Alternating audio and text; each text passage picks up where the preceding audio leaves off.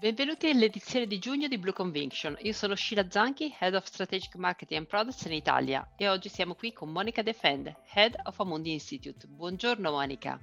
Buongiorno Sheila e buongiorno a tutti. Monica, ci aspettiamo un accordo sul tetto del debito degli Stati Uniti prima o poi, ma quanto potrebbe essere dannoso per l'economia questo scontro se si protraesse? E il Tesoro degli Stati Uniti potrebbe rinviare alcune spese? In effetti è proprio l'ultima che hai menzionato il problema, il rinvio di alcune spese o comunque la possibilità di tagli o di austerità fiscale, perché ovviamente un atteggiamento, una direzione di questo tipo andrebbe a compromettere un quadro di crescita già debole che vediamo in America. Quindi noi pensiamo che alla fine un accordo verrà siglato probabilmente in zona Cesarini, ma sarà proprio quello che viene dopo a poter preoccupare i mercati. Da un lato la fiscalità e quindi una certa austerità da parte del governo americano, e dall'altro una questione più tecnica legata alla liquidità sui mercati a fronte delle necessarie emissioni di titoli del debito pubblico da parte del governo americano. Immagino che l'impatto sia ancora maggiore, visto il rallentamento che già ci aspettavamo negli Stati Uniti.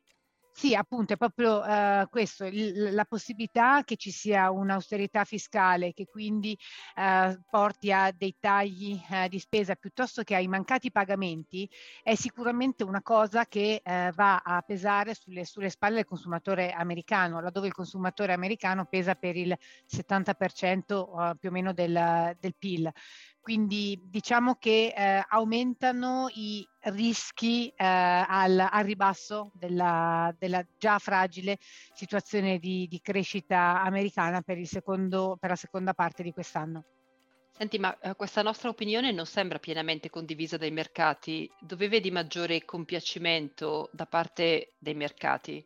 I mercati finanziari, devo dire che in generale da inizio anno, a parte proprio i movimenti a ribasso che abbiamo visto nelle ultime settimane, sono andati molto bene. C'è proprio uno scollegamento tra l'andamento dei mercati da un lato e quello che è un quadro macroeconomico che si sta progressivamente andando a deteriorare. I mercati di fatto pensano che ci sarà una recessione, che questa recessione non sarà troppo drastica, ma che comunque permetterà alla Banca Centrale Americana di tagliare i tassi. Cosa che peraltro noi non pensiamo avverrà. Noi pensiamo che il taglio dei tassi da parte della banca americana della Fed sia una storia del 2024. Quindi sulla scia di questa idea i mercati di fatto da inizio anno hanno continuato a performare, ma vediamo proprio un divario che si sta aprendo tra i fondamentali, i rischi e le valutazioni in diverse aree, in particolare nel mercato azionario americano e nella yield. Come si riflette tutto ciò sulla nostra view in termini di asset allocation di questo momento? La nostra esposizione, devo dire che ad oggi rimane comunque molto difensiva, siamo in sottopeso di azioni emesse dai paesi sviluppati, in particolare quelle americane.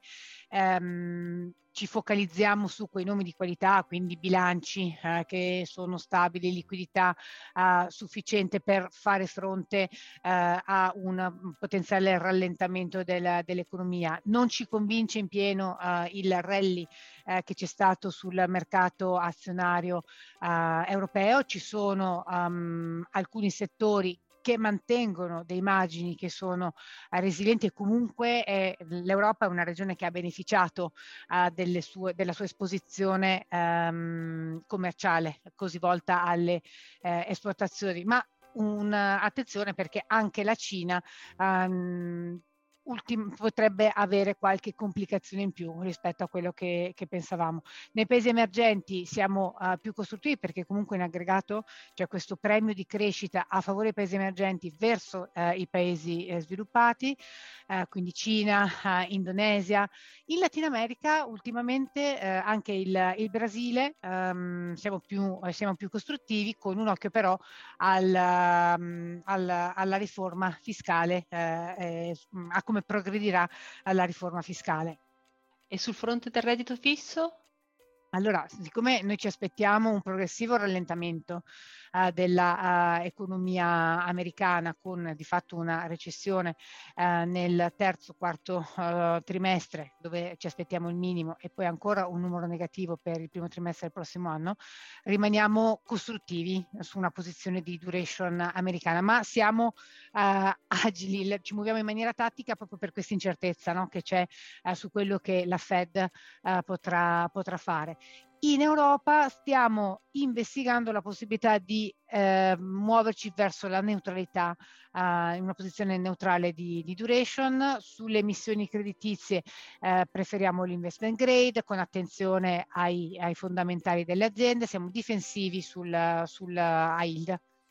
E quali sono i paesi o i segmenti di mercato su cui siamo più positivi? Ma stiamo guardando con interesse al mercato azionario giapponese. Da un lato è migliorata la governance delle aziende, dall'altro c'è comunque, da un punto di vista delle valutazioni, un certo interesse, ma ci rendiamo conto che anche in questo caso, trattandosi di una regione per lo più orientata alle esportazioni, ci dovesse essere questo rallentamento del ciclo economico globale, ovviamente il Giappone potrebbe sentire, però devo dire che è un'area molto interessante. L'altra area sul reddito fisso, paesi emergenti, debito emesso in valuta locale. Noi pensiamo che almeno in alcuni paesi il picco di inflazione sia stato già raggiunto, quindi ci sarà un progressivo rallentamento nel ciclo di rialzo dei tassi. Inoltre il dollaro americano si dovrebbe indebolire, per cui tutto questo porta a essere costruttivi nelle emissioni dei mercati emergenti in valuta locale. Lo yen ha una grande influenza sull'indice azionario giapponese delle blue chip, il Nikkei, poiché uno yen più debole tende a favorire le aziende che esportano beni e quindi il mercato azionario giapponese. Quali sono le nostre previsioni sullo yen e come si conciliano con la nostra view sulle azioni giapponesi? Allora, per quanto riguarda lo yen, c'è stato un momento di rumore legato a fattori locali, legati al ciclo economico, piuttosto che legati alla banca centrale giapponese, lascerà o meno il controllo della curva. Questo cosa che non è avvenuta. Ma la sequenza che abbiamo in mente è una recessione, anche se superficiale, in America, che comporta un indebolimento del dollaro americano verso lo yen, ma siccome l'inflazione è rimasta alta, di fatto il 10 anni ad oggi ancora non ha corretto, e questo spiega perché non ci sia stato il movimento di rafforzamento che ci aspettavamo sullo yen. Per quanto riguarda, poi ci sono state, come vi dicevo prima, del rumore legato al ciclo economico, disattesa delle sorprese negative rispetto a quello che ci si attendeva. Questo di fatto ha fatto ritardare ulteriormente il rafforzamento dello yen, ma noi rimaniamo dell'idea che questi fattori globali alla fine prevarranno, e a 6 mesi abbiamo un target a 126 e 118 a 12 mesi. Restando in Asia, vorrei chiederti della Cina come si configurano le prospettive di crescita per il 2023. Come sapete, noi abbiamo questa visione molto costruttiva della Cina nel medio e lungo termine, e anche per quest'anno abbiamo progressivamente rivisto al rialzo le attese di crescita. Abbiamo un 6% di crescita PIL per il 2023.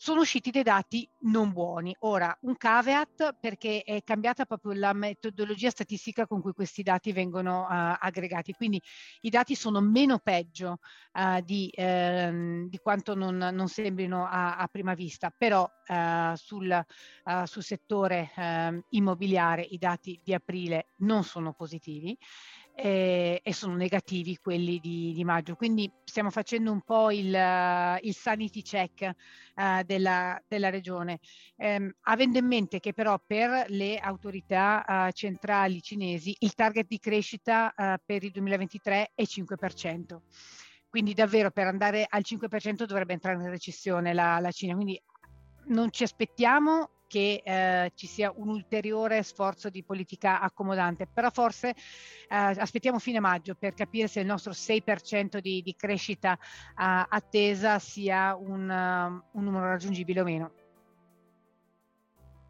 Grazie Monica. Per concludere, la crescita economica potrebbe rimanere debole a causa degli effetti della stretta monetaria e del rallentamento dei consumi negli Stati Uniti e in Europa. Manteniamo quindi un orientamento difensivo e valutiamo le opportunità meno correlate ai mercati sviluppati per una migliore diversificazione del portafoglio. Monica, grazie ancora. Grazie a te Sheila, grazie a tutti per l'ascolto. Arrivederci a tutti al nostro prossimo appuntamento Blue Conviction.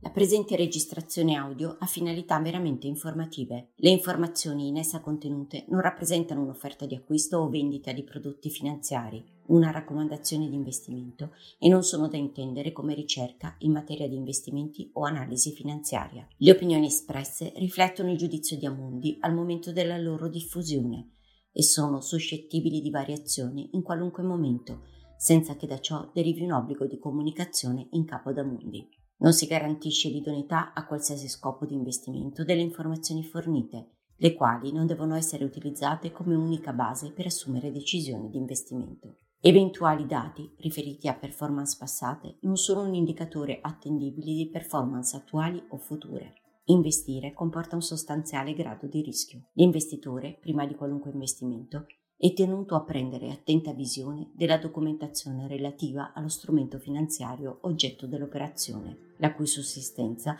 è disposta dalla normativa vigente. Le informazioni contenute nella presente registrazione audio non sono dirette alle US Person, così come definite nel US Regulation Act della Securities and Exchange Commission.